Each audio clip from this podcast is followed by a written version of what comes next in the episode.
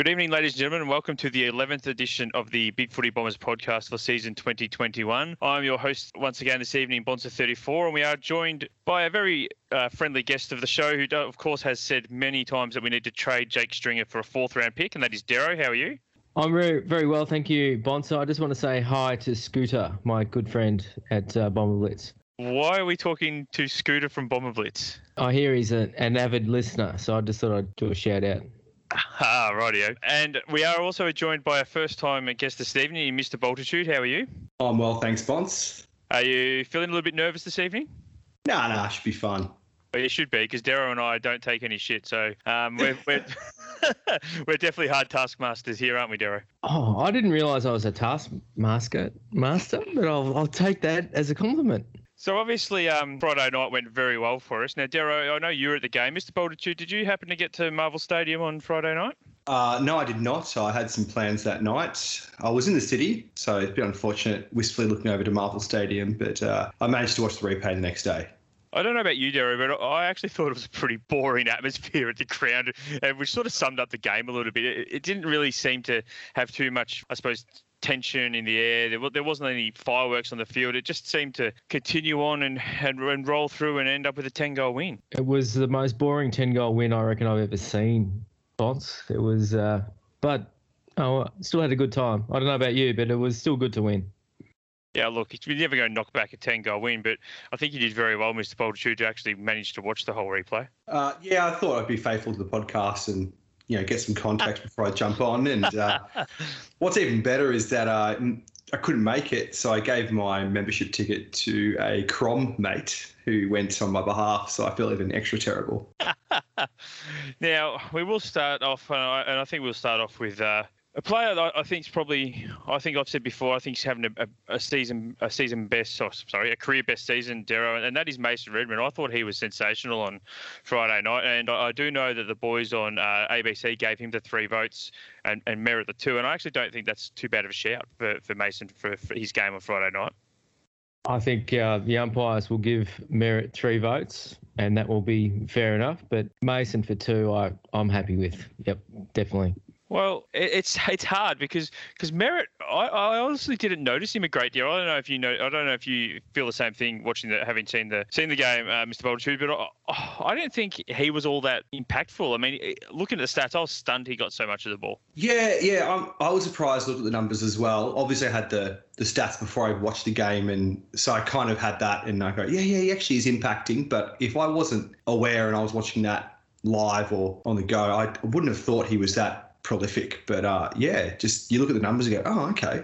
And obviously, his his partner in crime, Darcy Parrish, um, experienced a tag for the first time on Friday night, and I actually think he did, did a relatively good job. He was, you know, fairly quiet by his standards, and he only had the, the nineteen touches, but he did seem to me, being there live, drag his opponent away from the contest a little bit. So I think he actually had maybe eleven up until half time, and then didn't really have too much of the ball in that last quarter. I think he got seven touches in that third, and then maybe one in the last. Heath Dog's probably slamming his head against his keyboard as he listens to this, because I've no doubt got that wrong. But I, I thought when the game was there to be won, he was still strong and, and everything that we'd expected of him. But I, I just think as as the sort of the heat went out of the game and we just sort of meandered towards the finish line, that's when he probably didn't really wasn't really able to break the tag, because he probably didn't feel that urgency or that need to, to do so.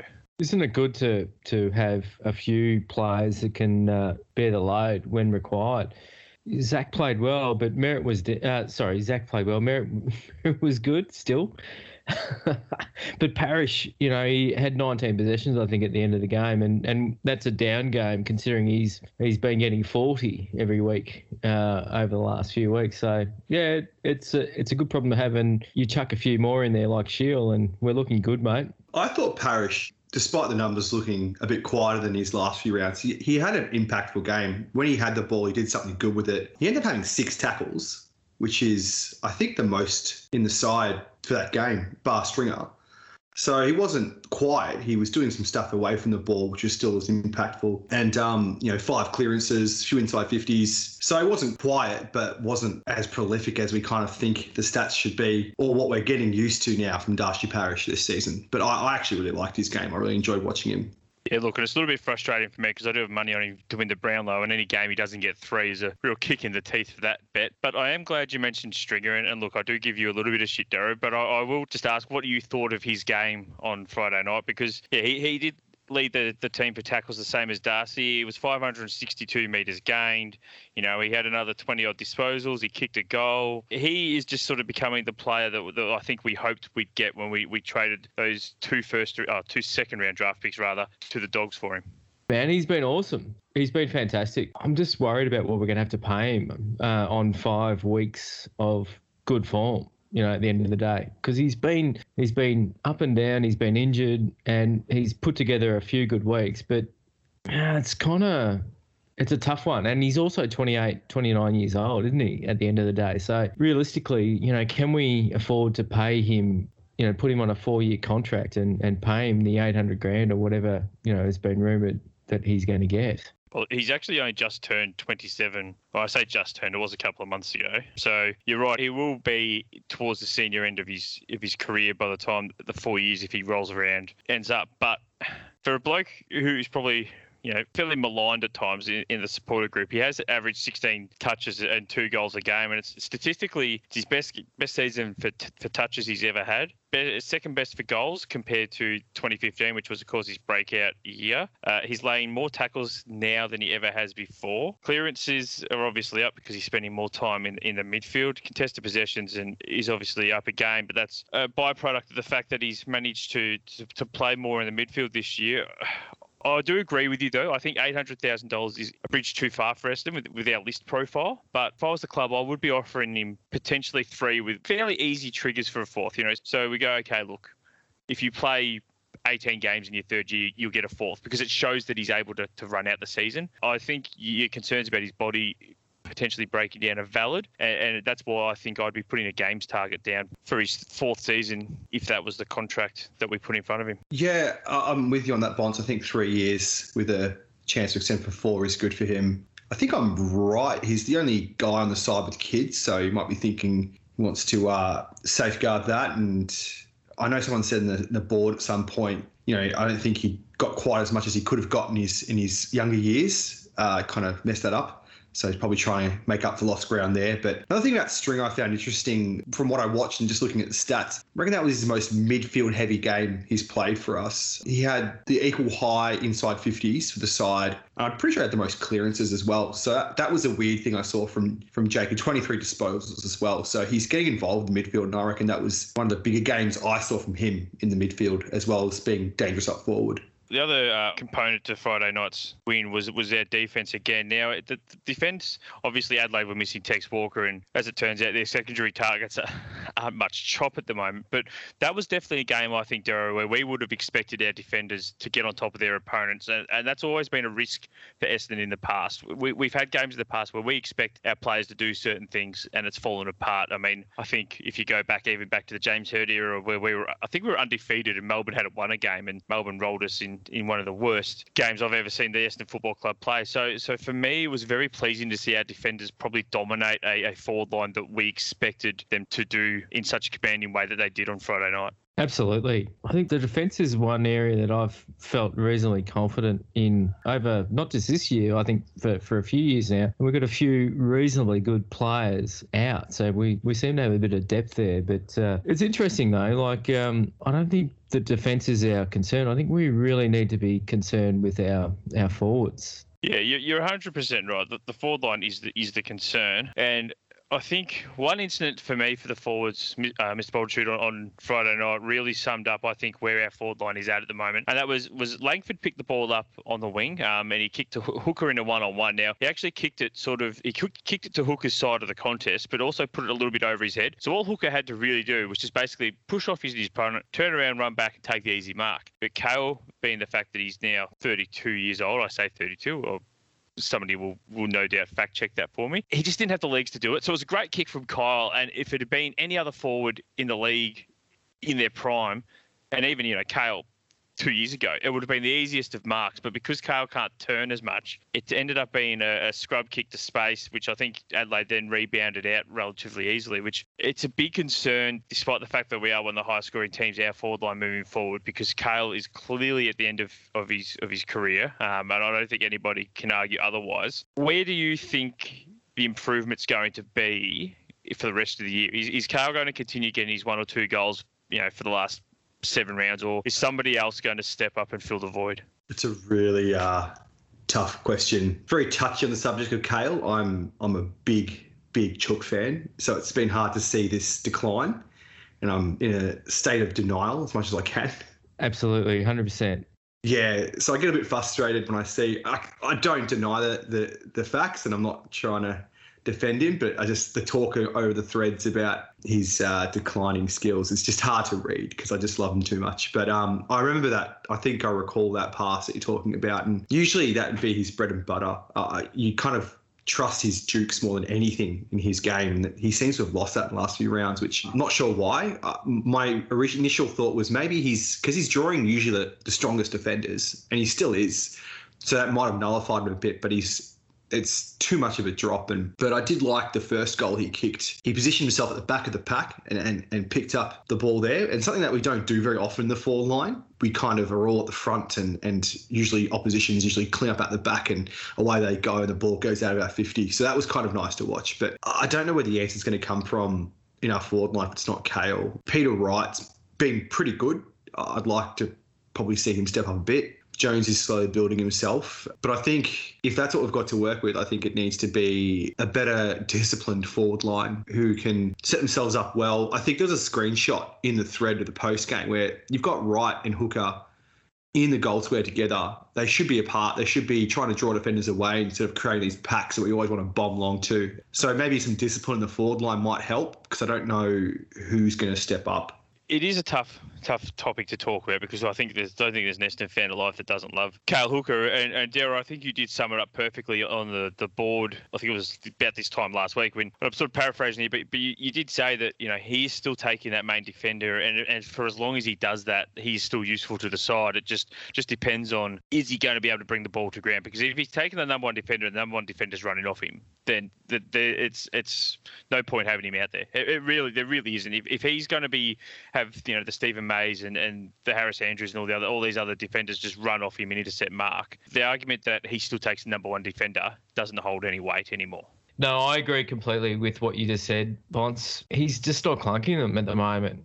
It sort of gets to the point where he becomes a liability when you've got players like May, who unfortunately made him look, you know, pretty average. But when he was kicking two or three goals a game, you know, he was more than breaking even. But at the moment, he's not. So I think maybe, unfortunately, we're getting closer to the time where we we may have to look at another option. And I think someone in the thread today suggested Wright maybe. And I don't think I would have agreed with that, you know, one or two weeks ago. But at the moment, I'm thinking, well, maybe we might be better off with, with Hooker out and Wright in there, playing that, that key role and having another player maybe running around at, at his feet. I don't know. Yeah, look, I think the, for me, the obvious selection move is, is if we were to move Hooker out of the side, would be to bring Brian in to play Wright's current role, and, and then, or even Draper to play Wright's current role and Brian take the ruck, and then and then Wright to, to where Hooker is. But we won't dwell too long on that, because there is another bloke, Mister Bultitude, who played sensationally on uh, Friday night. Look, I I was all for giving him a rest, because I strongly believe that he was out of a bit of touch, and, and a rest could have helped him. But thank God they didn't rest Archie Perkins, because, I mean, he kicked three goals. He, he missed three as well. He kicked three three. He probably could have had, you know, well, he really should have had four or five. He had eighteen touches. His inside fifty work was great. He had four inside fifties, three hundred thirty-eight metres gained. He had nine score involvements. And he laid two tackles in the forward fifty. So his pressure in the forward half was just really, really good on Friday night. And surely come Tuesday morning or Tuesday night, whenever they announce it, he gets the rising star nom this week. Yeah, look, if he doesn't get it, we riot. The board just goes full bunter. He was he was awesome. He was the best part of that match, watching him step up, take the game by the scruff of the neck, and and just say to Adelaide, I'm I'm the captain now. This is my game. And yeah, I thought he looked a bit done. All the three all the young guys in our team I thought looked real cooked the last few rounds. So I was a bit hesitant to see them, or at least all of them, or some of them rested, not rested. But he just surprised everyone. I think even even Richo at the end of the game, watching, I think, the Seven commentaries, just gushing over him. And and everyone, I think he's going to be the flavour of, of the month or of the season. For, for A F L is just going to love him um, as he grows into the player that he's going to be.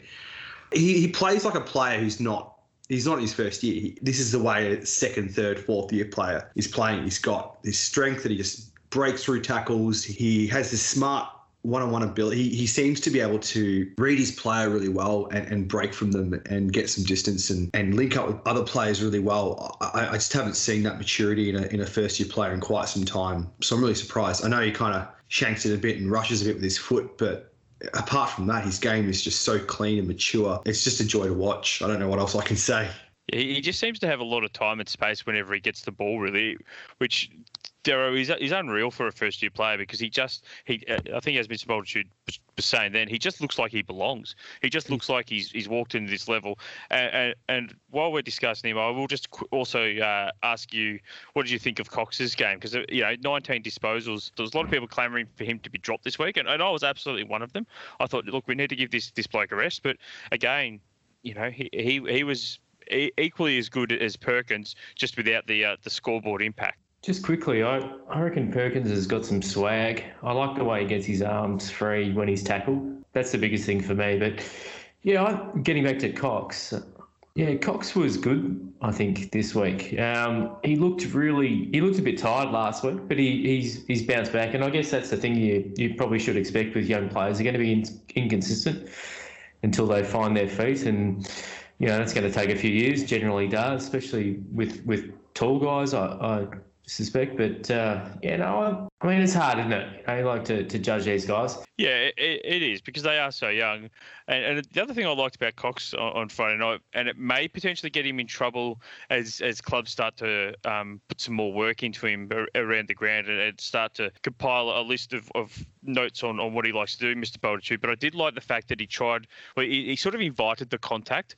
He was happy for a bloke to tackle him. Then he just lifted his big arms up above them and handball it out. Now, a couple of times he frustrated a little bit because it didn't quite come off. But but I, I think someone his size, and look, Channel seven, have, yeah, I don't know if you guys know, but he's apparently he's two hundred centimetres tall. But if we can get him doing that stuff on a regular basis, it's, he's going to be a frightening matchup for anybody across the league. It doesn't matter who.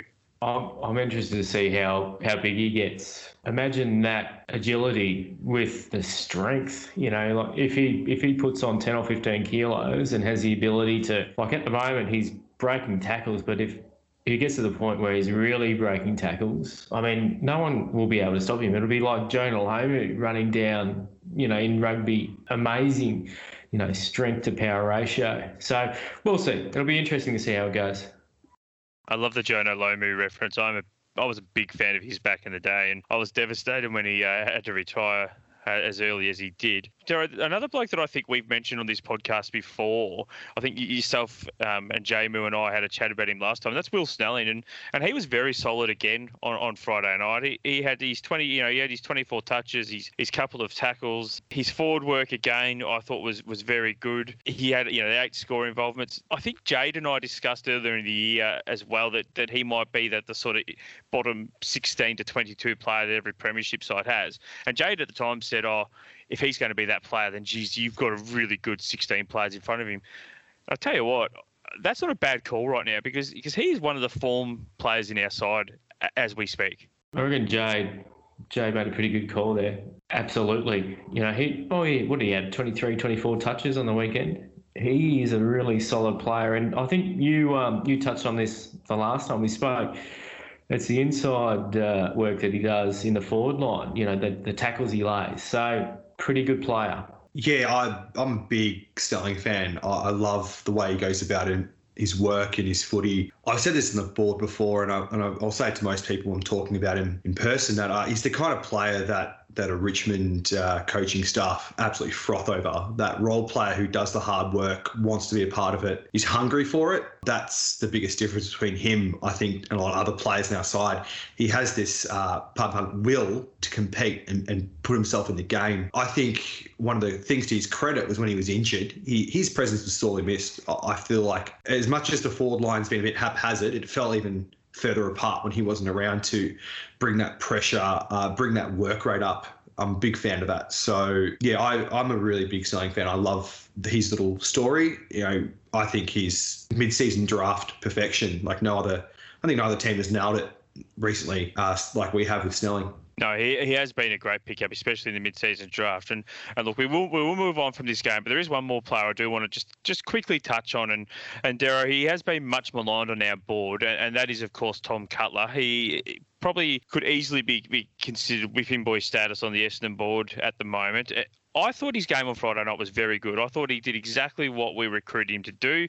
He ran, he provided that carry, he provided that big, long, booming kick. His only issue is he does make the occasional error, and for whatever reason it is, whether it be the fact that, that we're all waiting for him to do it or, or we're all a little bit more critical of him, his errors just seem to stand out a lot more than any others. But again, I, I still thought he was very, very good on Friday night. I think if it doesn't work out for him playing football, I think he's going to do very well off the park. And that's all I really have to say about Cutler. So so we do now obviously turn our attention to this coming Sunday, the one ten game against North Melbourne. Now, I think they're, they're still uh, sitting pretty at the bottom of the ladder, and even if they somehow miraculously get the win tomorrow night, they'll they'll still be sitting there below Hawthorn. It's a game we should win. Um, it's a game that we, we dominated earlier in the year. And, and look, if, I, if I'm honest, Mister Bultitude, I, I don't really see a lot of difference between North earlier in the year and now. I think I think I made a joke on the board that um, we'll talk them up so that if we win, it looks better than it, it does. And if we lose, we can all say we called it. But really, this is, a, again, a game that Essendon should not be dropping. Yeah, I agree. I, I haven't really seen a big difference between now and when we played them. Uh, I'm not sure who is out injury-wise compared to then or who's in the side compared to then. I haven't really been watching their season, to be honest. I'm probably not alone in that. Yeah, I think we should win this comfortably. I don't see why we wouldn't be, uh, barring any major outs on our side or any, you know, impactful injuries during the game. But yeah, I, uh, yeah, I feel bad for saying that. I shouldn't feel bad, but yeah, I just don't see how North can can uh, get away around it or change it up. Uh, they, they don't seem to be a bit listless at the moment, which is a bit sad, but not sad, really. So, yeah, I'm with you, Bonds. I don't see we're going to, I don't think we're going to lose this one. I mean, Dero, you have to look at their side, and, and their dominating players at the moment appear to be Aaron Hall and Ben Cunnington, who hold absolutely zero fear for me in the midfield, especially against our current midfield and the output they're doing. Then you've got Jack Zebel, who's seemingly getting bulk touches, kicking the ball out of of defence, so he's great for fantasy, but he's not doing a hell of a lot um, on the field. So, yeah, where, where do you sit with North? Do you see see us losing this one in, in any way, shape or form? Is there a possibility of an upset? I've never been one to tempt fate uh, at the end of the day. and, and honestly, honestly, like, I think if we're ever going to lose one, it's going to be against North Melbourne. But I, I agree wholeheartedly with what you've said, and there is no fear. I, I rate Cunnington. I like him as an inside player, but um, they don't have a lot going on. And, and they're, yeah, unfortunately, they, they don't have a lot of talent on their list at the moment. But I've said it, so um, hopefully fate doesn't teach me a lesson. Yeah, and I was probably being a bit disingenuous there, Mister Bultitude, by, by listing those three as their, their informed players, because obviously they do have Robbie Tarrant as well, but but he's no better than, than say, your, your Stephen May, Jake Lever, Tom Stewart. And we, well, for all of the Melbourne game, we certainly pushed Melbourne, and for, you know, quarter and a half, we pushed Geelong. So I don't think him standing up in, in this one is really going to make a massive difference. And especially since they're coming off about a, what is a five-day break, and we're having about a nine-day break, it seems to me that it would be inexcusable to lose this game. Yeah, that's what I'm I'm feeling. Uh, gee, you'd be filthy if that was your team coming off a break like that. I'm glad it's not us for once. I feel like that's something that always uh, seems to happen to us. So it's nice on the other side of that. The thing is, with during the season, you usually be talking about at least one player from every team that seems to be lighting it up and being consistent. And for North, uh, there's no real player that comes to mind. No one's really stepped up. Again, I haven't been paying too much attention, so I'm happy to be corrected or told otherwise, but no one seems to be rising to the top. Like, you're right, like Cunners doesn't really instill any any fear for me either. Uh, I, I kind of hear his name and go, oh yeah, that guy. Apart from that, maybe Zerha is the only player that I feel like plays with any real conviction for the side at the moment. But apart from that, no one's really stepping to the plate and uh, leading by example. Now, we'll move away from the A F L for a second and move to V F L W. The girls obviously played their second semi-final against the previously undefeated Collingwood on Saturday. Unfortunately, they didn't get the chocolates. They did lose two six eighteen to one five eleven. They will, of course, play Geelong this weekend in a preliminary final. I believe it's at twelve o'clock at Windy Hill. It's disappointing to lose Mister Bultitude, but it's still good to see, you know, the, the Bombers in finals. And, and, of course, they appear to have pushed Collingwood, as I said, who were undefeated, relatively um, hard on, on the weekend. And it bodes well for them, should They, should they get over Geelong and make it into the grand final? Yeah, definitely, Bods. It was, it's really good to see. Unfortunately, you want the win, but to see them go that far into finals and they're still in with a sniff, it's really cool to see. It's something that we're really not used to at the Bombers.